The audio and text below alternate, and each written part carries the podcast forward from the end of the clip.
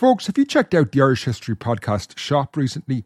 Right now, I have a sale of 30% off everything when you use the code SALE30. So go to irishhistorypodcast.ie forward slash shop and get 30% off everything when you use the discount code SALE30.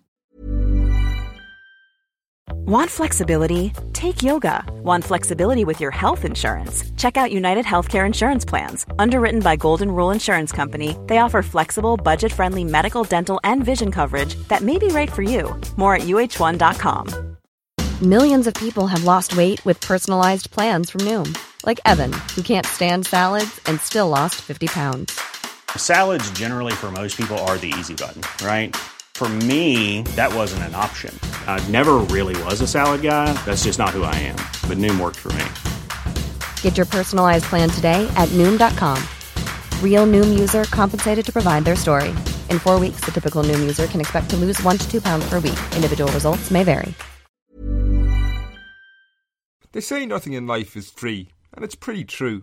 So when I ask you guys to support the show, I don't expect you to do it for nothing.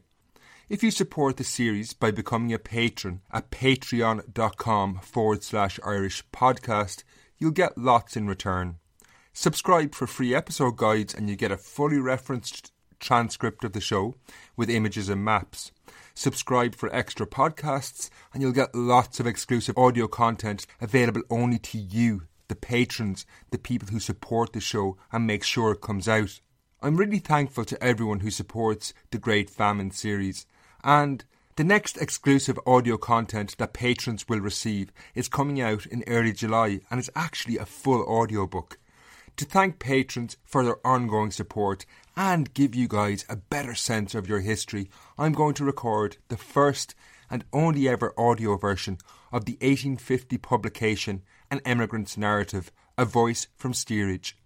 This is the account of a man called William Smith who travelled on an emigrant ship with Irish famine emigrants to New York in the winter of 1847 and told his experiences of that voyage with these desperate people fleeing starvation. His story also chronicles how they were treated when they landed at Staten Island. I've chosen this book for two reasons. Firstly, because it's a really great story written by someone who actually experienced these events. But also, given I will soon be moving on to the story of emigration, this will give you guys an extra level of depth. So don't miss out on this audiobook.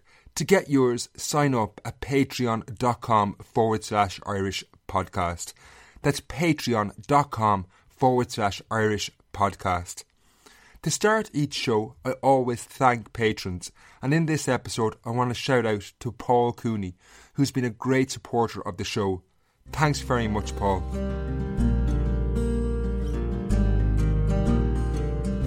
Hello and welcome to the Irish History Podcast.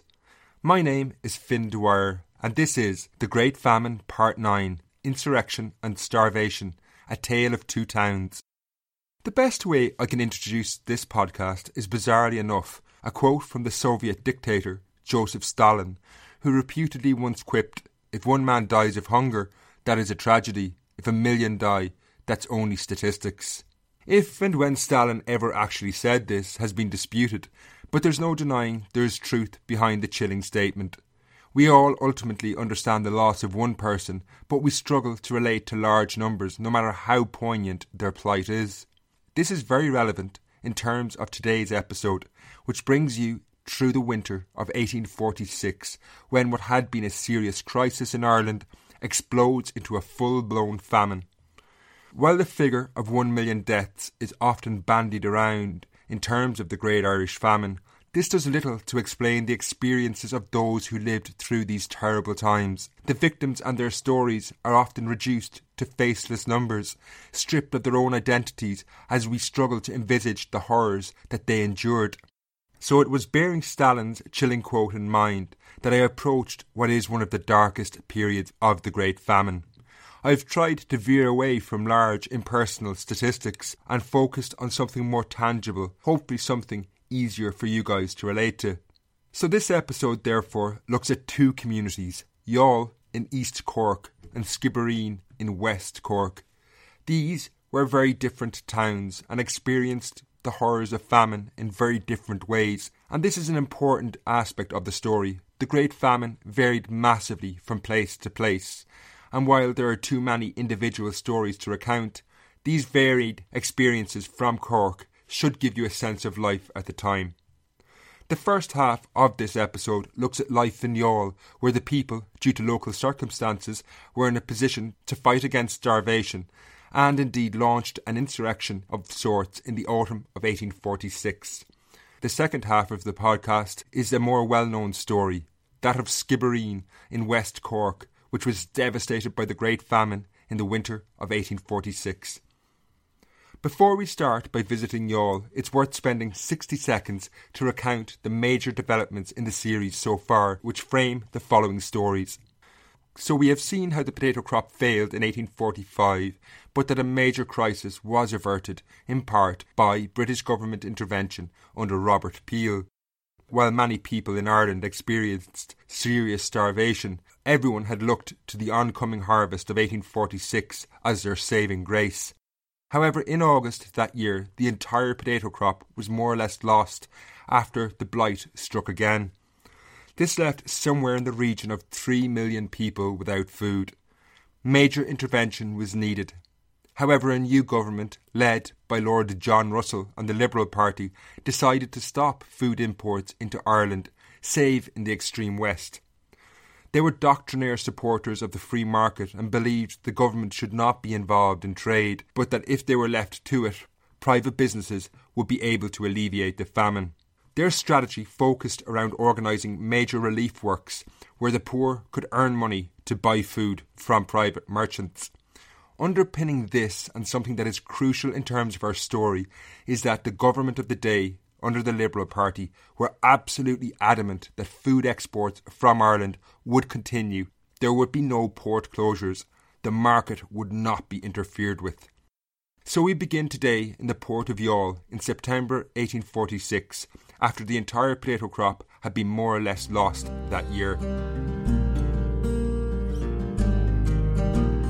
Youghal is a pretty port town situated at the mouth of the Blackwater River in County Cork.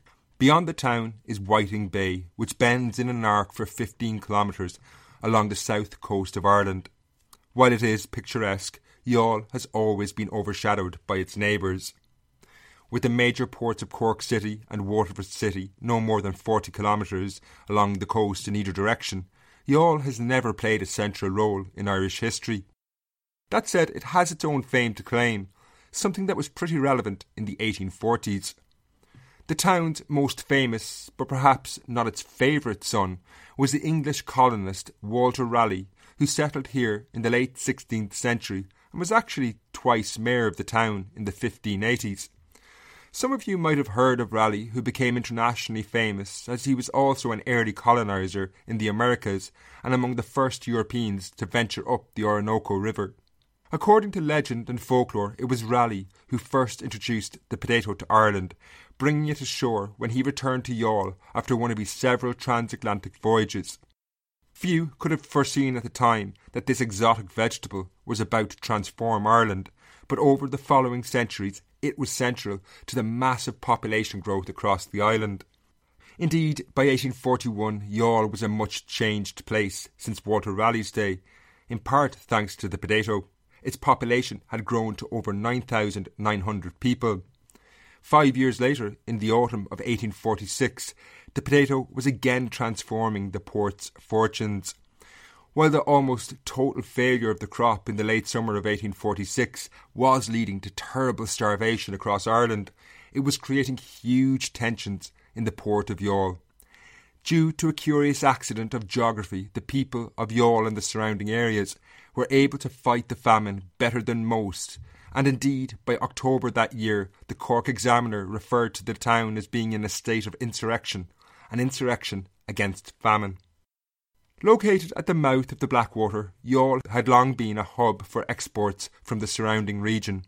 The river, which rises in the distant Mourark Mountains, flows through the Cork towns of Mallow and Fermoy before turning south, crossing the county boundary into Waterford, then through the towns of Cappoquin and Lismore, before it eventually flows into the sea at Youghal. If you've signed up for episode guides at patreon.com forward slash Irish podcast, there are maps with all these towns and the river marked on them.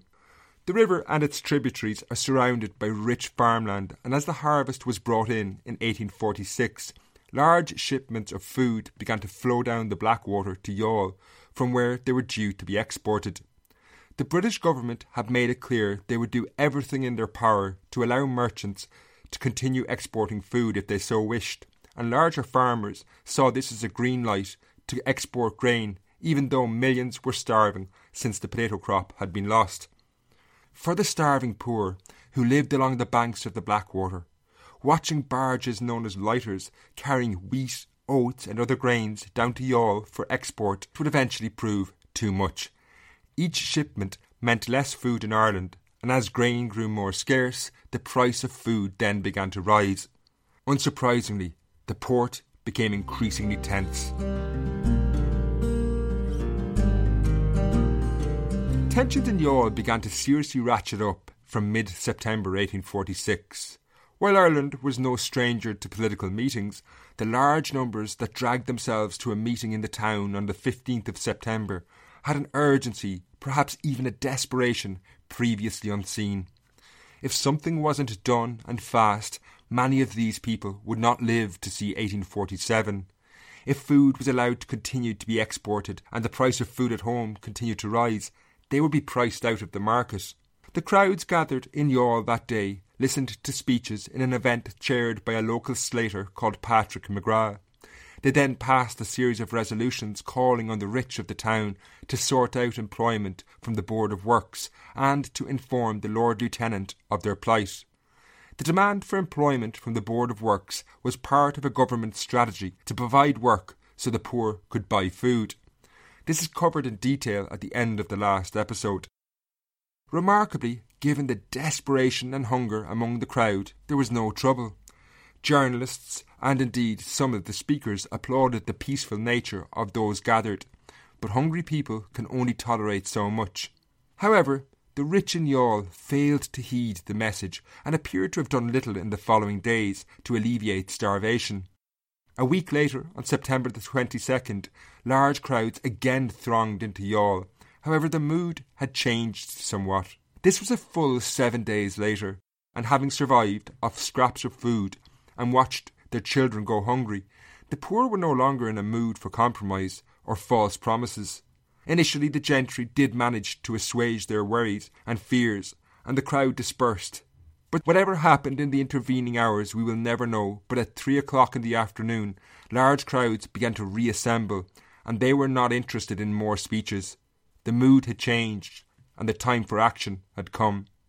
Driven on by desperate hunger, but yet in a town where shipments of food arrived on a daily basis, the poor would tolerate no more. They broke in and raided the bakeries in the town and took a large supply of bread before the authorities could do anything. They then took action over one of their primary concerns the soaring price of food propelled by exports of the recent harvest. To tackle this issue, they marched east across the bridge that spanned the Blackwater, connecting both sides of the river. The final section of the bridge was known as the drawbridge, a segment which could be raised like a drawbridge of old to allow ships pass up the river. The crowd raised the bridge and then threw the ratchets needed to lower it again into the Blackwater. This would temporarily at least stop food being brought into the town from the lands on the east bank. Eventually, the authorities responded by bringing a detachment of cavalry onto the streets of Youghal, but the situation had calmed somewhat by the time they arrived. The rich now demanded that the town bakers start making large amounts of food to quell any possibility of another riot, but having already suffered a raid on their premises, the bakers refused in fear that the poor would simply rob what they made again. While raids and riots like this were not unheard of, what made Youghal somewhat different in the autumn of 1846 was that the authorities now found it almost impossible to quell what would be in time called an insurrection. Indeed, what had just happened was only the beginning. That night, tensions in the surrounding countryside were palpable. For all the wealthy farmers, the appearance of bonfires across the hills around Youghal was an ill omen. You can imagine the nervous feeling as they looked out from their big houses and seeing the hills alight that night. While they may not have known exactly what it meant, you didn't have to be a genius to figure out it related to the protests of the previous day. Around the hills that night, the starving poor were indeed planning action. Large crowds were assembling and they were determined no more food would be exported through Youghal. While the economists, politicians, and men of letters in London could not comprehend interfering with the free market, the poor in the villages and countrysides surrounding the port of Youghal cared little for this ideology that was starving them. Their bottom line was food. They adopted a strategy that was direct and on a sound footing. If the British government refused to close ports, they would do it themselves by stopping farmers and merchants from exporting food. They would have little option then but to sell it locally, which would in turn drive the price of food down. In some cases, they were even planning to rob the grain shipments. As if in a timely warning of what was at stake, the first deaths from famine took place in Youghal around this time. Over the following days, the situation got even more volatile when a court hearing only a few miles outside of Youghal had to be suspended as a riot broke out against the local landlord. Huge crowds had gathered at the court and focused their anger on Lord Stuart de Decies, the local landlord and lieutenant of County Waterford. He was attacked after he had claimed that a wage of tenpence a day was enough for the poor, and rumours circulated he had only given five pounds to a local relief fund. De Decies only escaped with his life after a squadron of mounted hussars attacked the crowd and a man named Power, who was a leading figure in the protest, was struck with a sabre. Lord Stuart de Decies would later deny he had made the remarks that had sparked this protest and claimed it was as a result of a personal grievance. This seems unlikely. The following day, Thursday, September the 25th, tension continued to grow when a large crowd of thousands marched on a mill owned by a certain Mr. Fisher and, in the words of one newspaper, vowed vengeance if Indian meal was not sold for one shilling per stone and corn for one penny per stone. The mob then marched to a spot known locally as Ferry Point, where local ferrymen transported the grains across the river and warned them not to carry any more grain. Several farmers in the locality were also warned not to take supplies to the market in Youghal. The protests were now starting to have a major impact on the functioning of the port and the export trade. This provoked a major response. Word was sent down to the British naval base at Haulbowline outside Cork City, and within hours a steamship, the Myrmidon, towed two gunboats into Youghal harbour crammed with marines and gunners. Their mission, according to the Cork Examiner, was simple to protect the shipping interests of that port, which in effect meant they would forcibly export food at gunpoint. The arrival of this military force had an effect, and according to one source, it seemed to deter the country boys, and they returned to their homes. Backed by the navy, in the coming days, the local gentry fought back against the starving poor. This saw Sir Richard Musgrave and Lord Stuart de Decies lead a party of marines from the Myrmidon up the Blackwater to take back a vessel carrying corn which had been stopped. They sallied up with a 12 pounder gun in a launch. Although successful, this act provoked major retaliation from the local people who were now threatening a wholesale raid on Youghal to get the food back. The military and the police were called out and a major standoff developed as a siege-like situation ensued. Inside the town, shopkeepers prepared for the worst as they closed their premises. While the local clergy did convince the people to return home, the merchants of Youghal finally took notice of the terrible suffering of the poor both inside and outside the town. In a meeting held that very day, they resolved to lobby the government to establish a grain depot in the town. This was highly unlikely, and while an application was made in early October, it was rejected. The merchants did, however, realise they were threading a fine line by continuing to export food, and signs began to appear outside some shops informing the public that the owners were selling their grain exclusively on the home market. On that same day, Thursday the 25th of September, riders were also dispatched to buy thousands of barrels of Indian corn. To an extent, the insurrection had worked. This grain was initially sold at a loss of 50%, at half a penny per stone. However, the people were still starving, and as a terrifying winter drew closer with September passing away into the darker, wetter days of October, the struggle over exports did continue. On October the 3rd, large amounts of corn were waiting export at Tallow, a small town 15 kilometres northwest of Youghal. The easiest way to get this grain to the two merchant vessels waiting in Youghal harbour was down the Bride River, which then flowed into the Blackwater.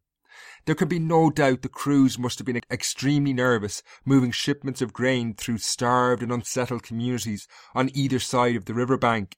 Nevertheless, they managed to travel safely along the Bride River, passing under Camphire Bridge, the most logical spot for an ambush, and successfully made it to the broad expanses of the Blackwater.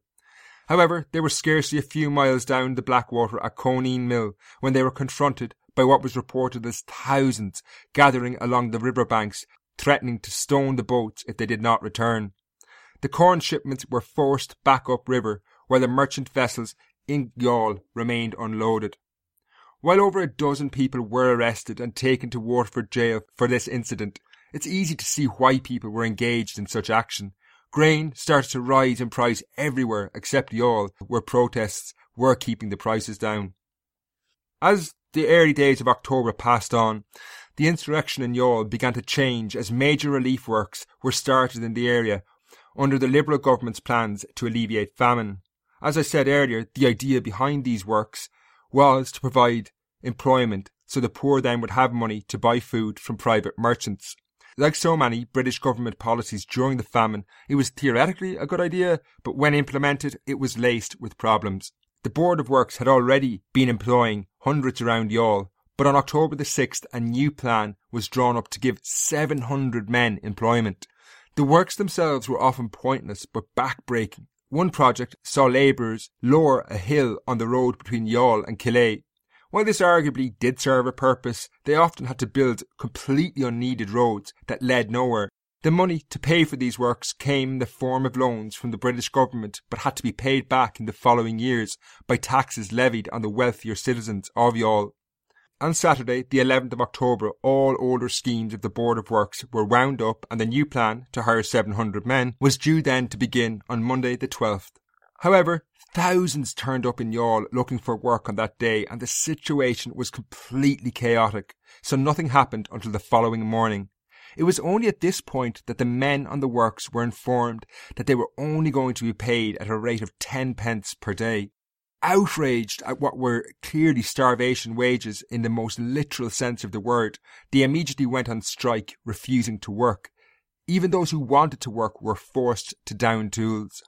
Led by John Hurley, a young local man nicknamed the Peddler, the labourers marched into the centre of Youghal and congregated outside the Devonshire Arms, a pub named after one of the largest landlords in the region, the Duke of Devonshire. When they could not find the officials from the Board of Works, they left to go home. The following day, the overseers tried to restart the works at the rate of ten pence a day again. However, the labourers still refused, and this time they marched through the countryside, spreading word of their protests. The authorities in Youghal now became extremely worried and braced themselves for a serious outbreak of rioting. Soldiers were drafted in from Cork and arrests were made of labourers who were demanding higher wages across the surrounding countryside. Elsewhere, things were even more serious. Not far away in Clonwilliam, in South Tipperary, the stewards in charge of a public works scheme there were fired upon. At Youghal, however, the officials of the Board of Works, backed up by the army, held the line against the starving poor. By the 21st of October, the Conservative publication, the Kerry Evening Post, jubilantly proclaimed, We are sincerely happy to find that the misguided people of Youghal have been induced to see the wickedness as well as the inutility of their recent strike for higher wages. How exactly the strike was broken is not clear, Perhaps it was just the presence of the soldiers in the town, but in the coming weeks Youghal became a much more peaceful and sedate place. The major period of harvest exports was over, so there was few protests against shipments of food, while the labourers had been defeated in the strike over wages. However, peace was not justice. The wages being paid were too low for some to survive. All too many would not live out the coming winter. By early December, the situation was increasingly dire. A report from Youghal said, What heart would not be softened to compassion at the sight of the pallid faces and despairing countenances of these creatures going to their desolate homes to mingle their tears with their unfortunate wives and children, father and mothers? I have seen persons from the mountainous districts who told me they were three days fasting, trudging almost lifeless into town, unable to bear the weight of their emaciated frames to get two or three pounds of Indian meal for three days' subsistence. The grim conclusion to the report stated that, of the proof of the extent to which death is caused by these privations, our correspondent refers to the quantity of coffins sold, which never before were in so much request. The growing desperation in Youghal was undoubtedly exacerbated by the fact that there was no workhouse in the town. One would be built in the later years of the famine, but this was no comfort to the people in 1846. The approach of Christmas that year was nothing but miserable. Newspapers continued to advertise luxury goods for those who could afford them. However, for the starving poor who peered into the shop of merchants like E. Purdon's in Youghal, who had received a special Christmas shipment of first class tea and aromatic coffee, this was almost taunting them. All they wanted was the most basic of foods to survive. As the festive season approached, many were increasingly focused on death rather than life. But however dire the conditions in Youghal were, by December 1846 there were parts of Cork that were far, far worse. The people of Youghal had fought against famine because they were able to. Ultimately, the merchants of the region had been forced to put up some money in what was a wealthy region. In the far west of County Cork, the people there were by and large far poorer. Next, we will move the story west to the town of Skibbereen, where the people there had a very different experience to Youghal. But given this is one of the longest shows I've made in a long while, I think we could all do with a quick break.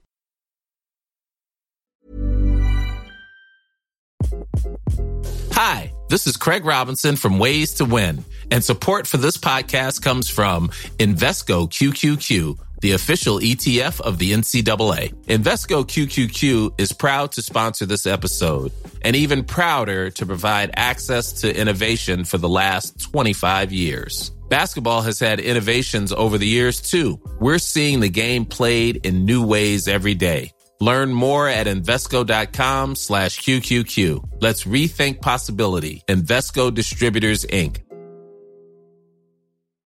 Millions of people have lost weight with personalized plans from Noom, like Evan, who can't stand salads and still lost 50 pounds. Salads, generally, for most people, are the easy button, right? For me, that wasn't an option. I never really was a salad guy. That's just not who I am. But Noom worked for me. Get your personalized plan today at Noom.com. Real Noom user compensated to provide their story. In four weeks, the typical Noom user can expect to lose one to two pounds per week. Individual results may vary.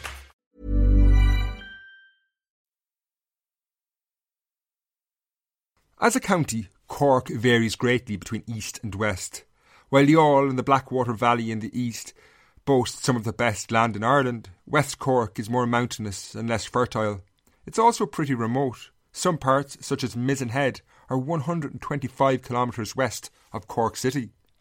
However, that said, by virtue of several ports, the region is by no means as cut off as parts of Mayo, which I have covered in the series.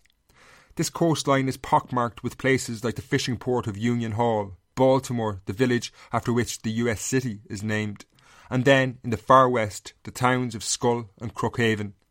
Again, I've maps on Patreon for those of you who have subscribed to episode guides. They're available at patreon.com forward slash Irish podcast. Now, the famine in this part of the world is remembered through the name of one town in particular, Skibbereen which is situated at the head of a small coastal inlet where the River Illen flows into the sea. In the late 1840s, it suffered terribly, but its story became famous because numerous journalists visited the town during the famine, and then it was immortalised in a popular Irish ballad, Revenge for Skibbereen, written in the decades after these events. Now, the story of Skibbereen is very different to Youghal. The land around the town is in no way as fertile as the grain producing farms on either side of the Blackwater.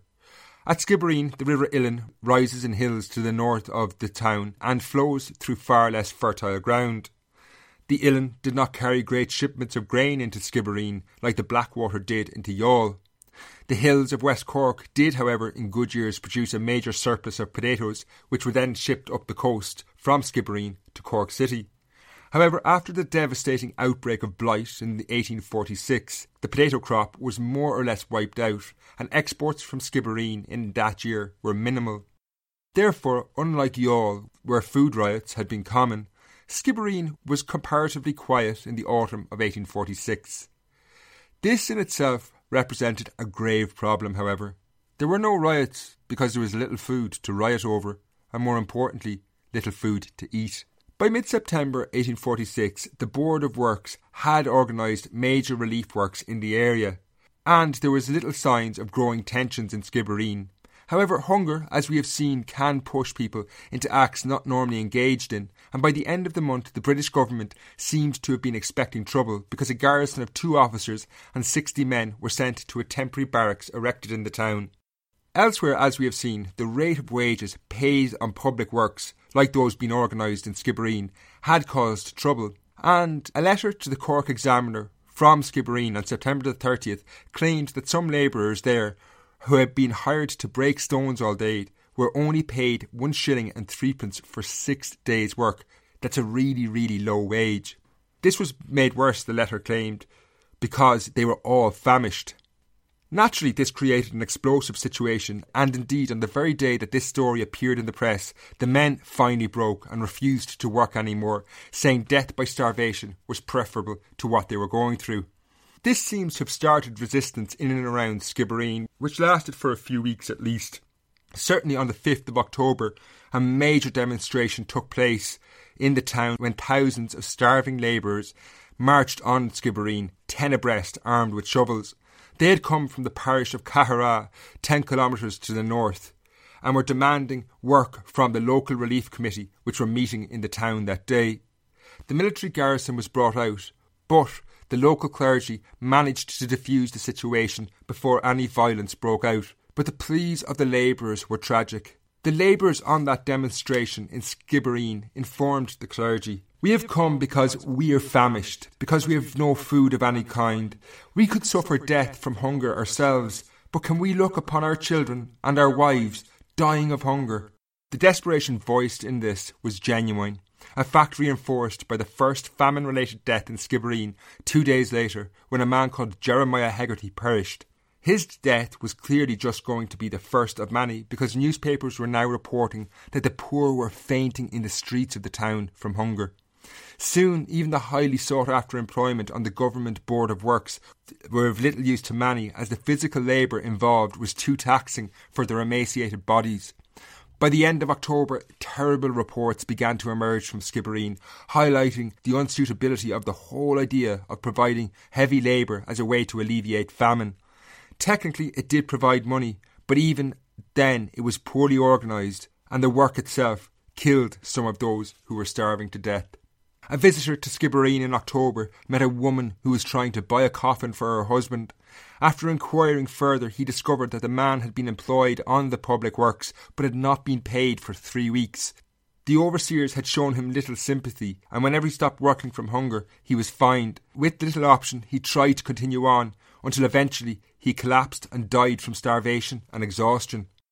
People like this were simply unable to work on the projects the Board of Works were engaging in. Furthermore, as winter weather set in, the starving poor had to spend days in the cold and rain, and few had adequate clothing to protect them. By November, starvation was setting in on a large scale across West Cork. The doctor in Skibbereen reported being followed by large numbers of people now asking for coffins to bury their dead. He revealed a poignant story about giving money for the burial of two children, one of whom was heavily decomposed because his family had no money for his burial but did not want to lay him to rest without a coffin. A further illustration of the growing desperation was a burglary on the parish priest's house during which bacon and butter were stolen. Contemporary newspapers were normally void of any social analysis of crime, but on this occasion were quick to point out the desperate situation abroad in Skibbereen that provoked what would generally be considered a taboo crime. Overall, the situation now was revealing that the entire government response to famine in Ireland was inept. Where the public works were unsuitable for starving people, Skibbereen did demarcate the start of a zone in the west where the government was willing to break its own rules and import small amounts of food because they recognised that in this region private traders would not import grain. However, even for the people of Skibbereen who lived in this region, the government policy proved maddening. Depots were established, including one in Skibbereen itself, but the government stipulated they would not be opened until December the 28th, even though people were starving to death as early as October. One native of the town pondered what purpose it served other than to tantalise us with a sight of food we dare not touch. A private soup kitchen was funded by some of the town's wealthier citizens, but it could only feed 600 of the thousands of starving in and around the surrounding countryside. As freezing weather set in in late November, the situation in Skibbereen was frightful. The public works were totally unsuitable. The soup kitchen had at best a limited impact, and the last port of call, the workhouse, was increasingly overwhelmed. Skibbereen Workhouse had been built under the 1838 Poor Law and completed in 1841. The Poor Law, however, was only designed to alleviate what you might call normal poverty and was not designed to cope with famine, so it was quickly totally overcrowded. By early December, the 10 acre complex refused to admit any more people, no matter how desperate they were, because it was so severely overcrowded.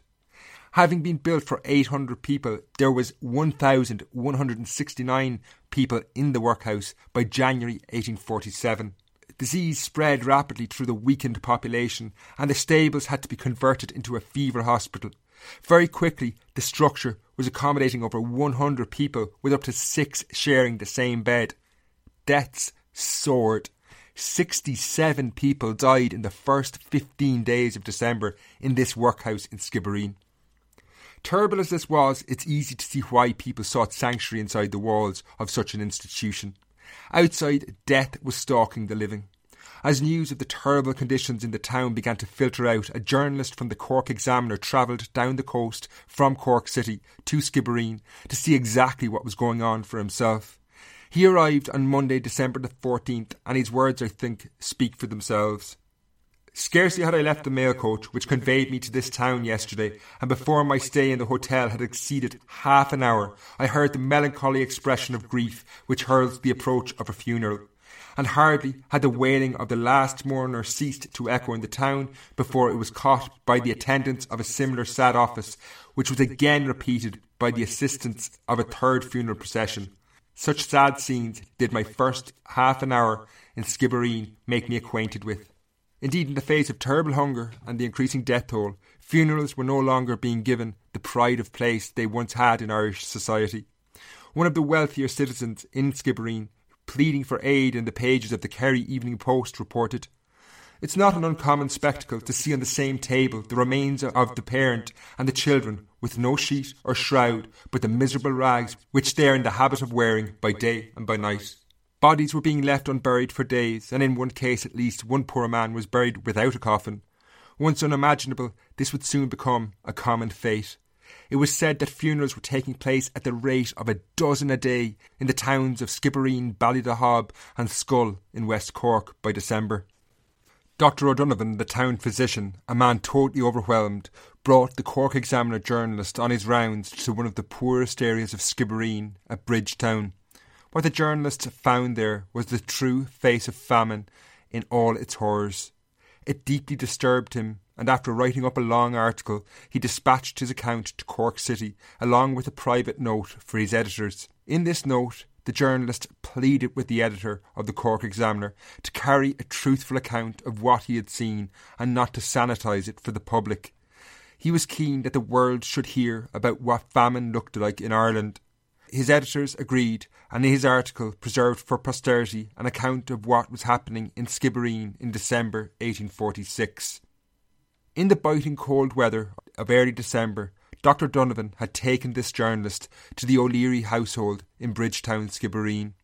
The O'Learys appear to have been evicted on numerous occasions, and they eventually took refuge in the ruins of an old house as Mrs. O'Leary was heavily pregnant. The journalist takes up the story. The first house we entered belonged to a man named Jerry O'Leary.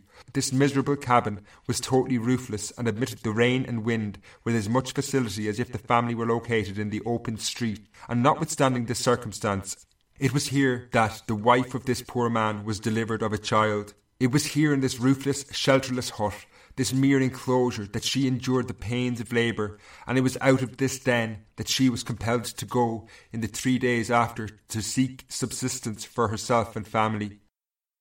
The journalist explained how this had come to pass in what must have been a somewhat frequent enough experience. O'Leary, the husband, had previously taken possession of an unoccupied tenement, the proprietor of which was compelled to seek relief in the fever hospital. But on his return, he was, of course, ejected and forced to take up his quarters in the deserted hovel of a deceased inhabitant. After visiting a few houses where he witnessed similar deprivation, the journalist continued his account. The next house that I went into was held by a man called Neil, who had worked on the public roads, but was compelled from sickness and exhaustion to resign that employment. Neil lay on the ground, labouring under a dropsical complaint and unable to supply himself with a morsel of food or drink. While terribly sick, the Neil family must also have been traumatised. A few days earlier, Dr. Donovan had passed the house and found a truly terrible sight. He told the reporter he had called into the house and inquired about one of the children. The account opened with the doctor's pretty blunt question if Pat were dead, and a voice from the interior replied, I want some relief, sir. He, the doctor, entered the house and saw the boy stretched dead, the father lying alongside him, suffering from dropsy and unable to rise, and the other members of the family similarly circumstanced. Accounts of people being too sick and weak to remove the dead bodies of their deceased relatives are not uncommon. These people had to lie there, themselves close to death, with a corpse of a family member staring them in the face. The Cork Examiner's deeply disturbing article recalled many stories from Skibbereen, but the final account of a woman called Norrie Kettigan stood out for me.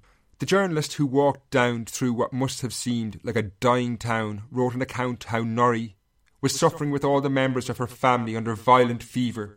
Out of this habitation, death has summoned two of the family within the last ten days, and from all appearance, it will be the scene of death's release to the remaining inmates. While many of the rich in Skibbereen had provided money for the soup kitchen, the details of Norrie Kettigan's family revealed some to be utterly ruthless, a terrible display of man's inhumanity to man. Unsurprisingly, the Kettigans, like so many others, had fallen behind in their rent, but their landlord showed no mercy. Presumably too afraid of disease to physically evict them from the property, he instead had the windows and doors of the house removed. This was done, no doubt, in the hope that it would force the Kettigans to go and die elsewhere. Judging on the account, all it did was make their final hours even more difficult. Unsurprisingly, in this environment, many and Skibbereen were now just desperate to emigrate, to escape death, but most could not even afford food, let alone the price of a passage to America or England. The wealthiest, those who paid for the relief, were, though, beginning to leave in increasing numbers, which only served to increase poverty and starvation in the town. The stories of Skibbereen carried by the Cork Examiner reached huge audiences as several other newspapers syndicated them, including the Manchester Guardian. However, it did not alleviate the situation. Indeed, it only continued to get worse. The approach of the new year of 1847 offered literally no hope whatsoever for Skibbereen. The Cork Examiner journalist who had written the original story returned to the town on Christmas Eve 1846 to be informed that between December the 3rd and December the 24th, that's just three weeks, 169 people had died in this town alone. This did not include the workhouse or the surrounding districts. Skibbereen was a town which had just fewer than 10,000 people in the census of 1841. This means that it had lost 1.5% of its population in 21 days, an average of over 10 funerals every day right up until Christmas. However, worse was to come. To alleviate the problems, the British government needed to intervene, but they were woefully ill prepared. Many of the officials and politicians themselves were no doubt moved on some level. For example, Charles Trevelyan would write to Randolph Routh in Dublin after receiving accounts from West Cork at the end of December saying, Skibbereen is the most awful I have yet seen. However, these words are somewhat hollow. His failure to oversee the purchasing of food from the previous August left the government without adequate stocks of food even for the depots they had agreed to open in the West. Well aware of this, by December, Trevelyan and others were now laying the blame on international markets, basically refusing to accept it was their fault. However, politicians like George Bentinck were pointing out at this stage that there was a glut of food on the American market at this point. Tragically, accessing this in midwinter was very difficult, as crossing the Atlantic was nigh on impossible. Furthermore, the British administration had proved completely inflexible in their ill conceived plans, so that even in Skibbereen, during appalling suffering, food depots did not open until the agreed date of December 28th. Part of the reasoning behind this was because they were now aware there wasn't enough food. By this stage, their whole strategy of famine relief was clearly a failure, and some officials were now seeing this. For example, Randolph Routh, the man who was overseeing the relief policy in Ireland, no longer really believed in it and was increasingly dejected. Other officials in England seemed almost disinterested.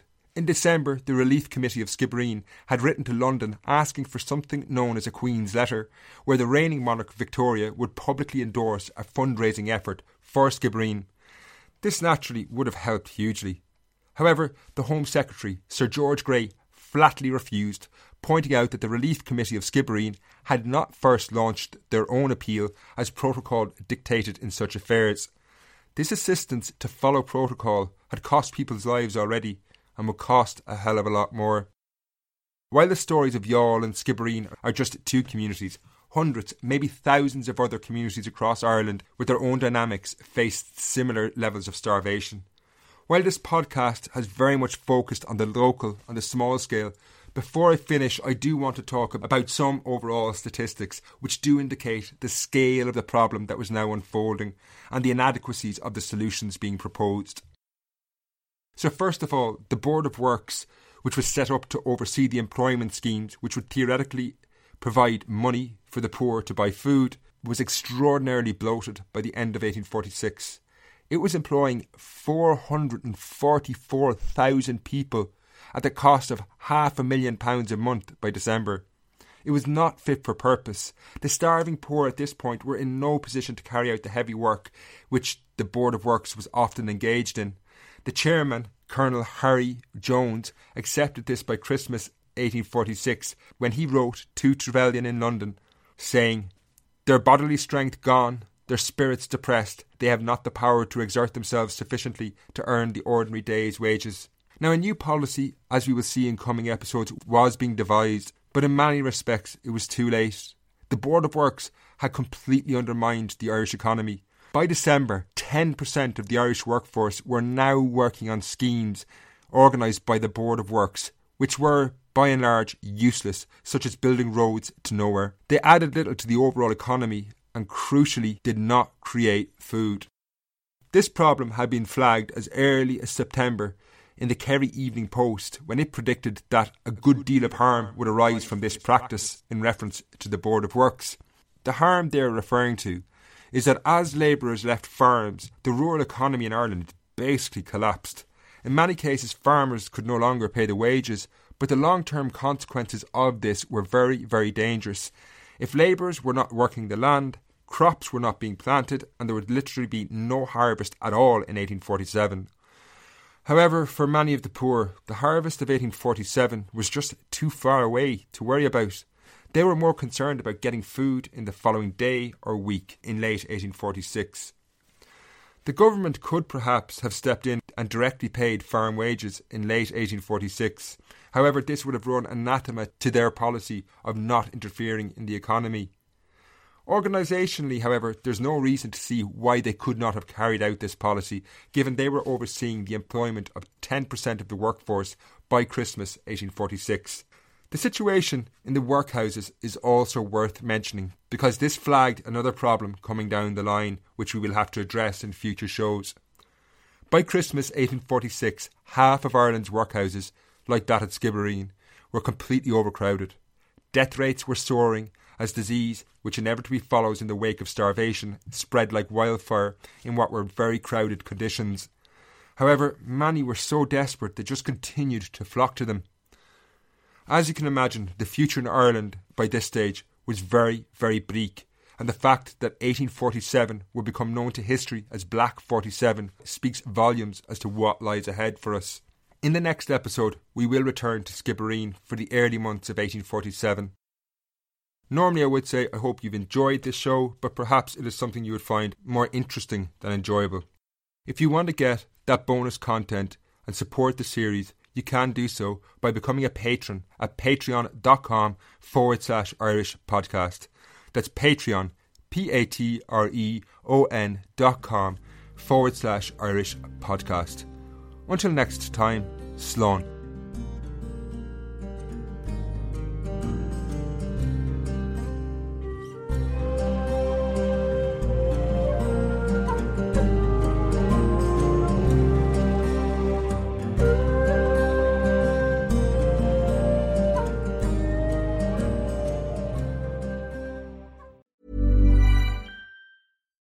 Here's a cool fact a crocodile can't stick out its tongue. Another cool fact you can get short term health insurance for a month or just under a year in some states. United Healthcare short term insurance plans are designed for people who are between jobs, coming off their parents' plan, or turning a side hustle into a full time gig. Underwritten by Golden Rule Insurance Company, they offer flexible, budget friendly coverage with access to a nationwide network of doctors and hospitals. Get more cool facts about United Healthcare short term plans at uhone.com.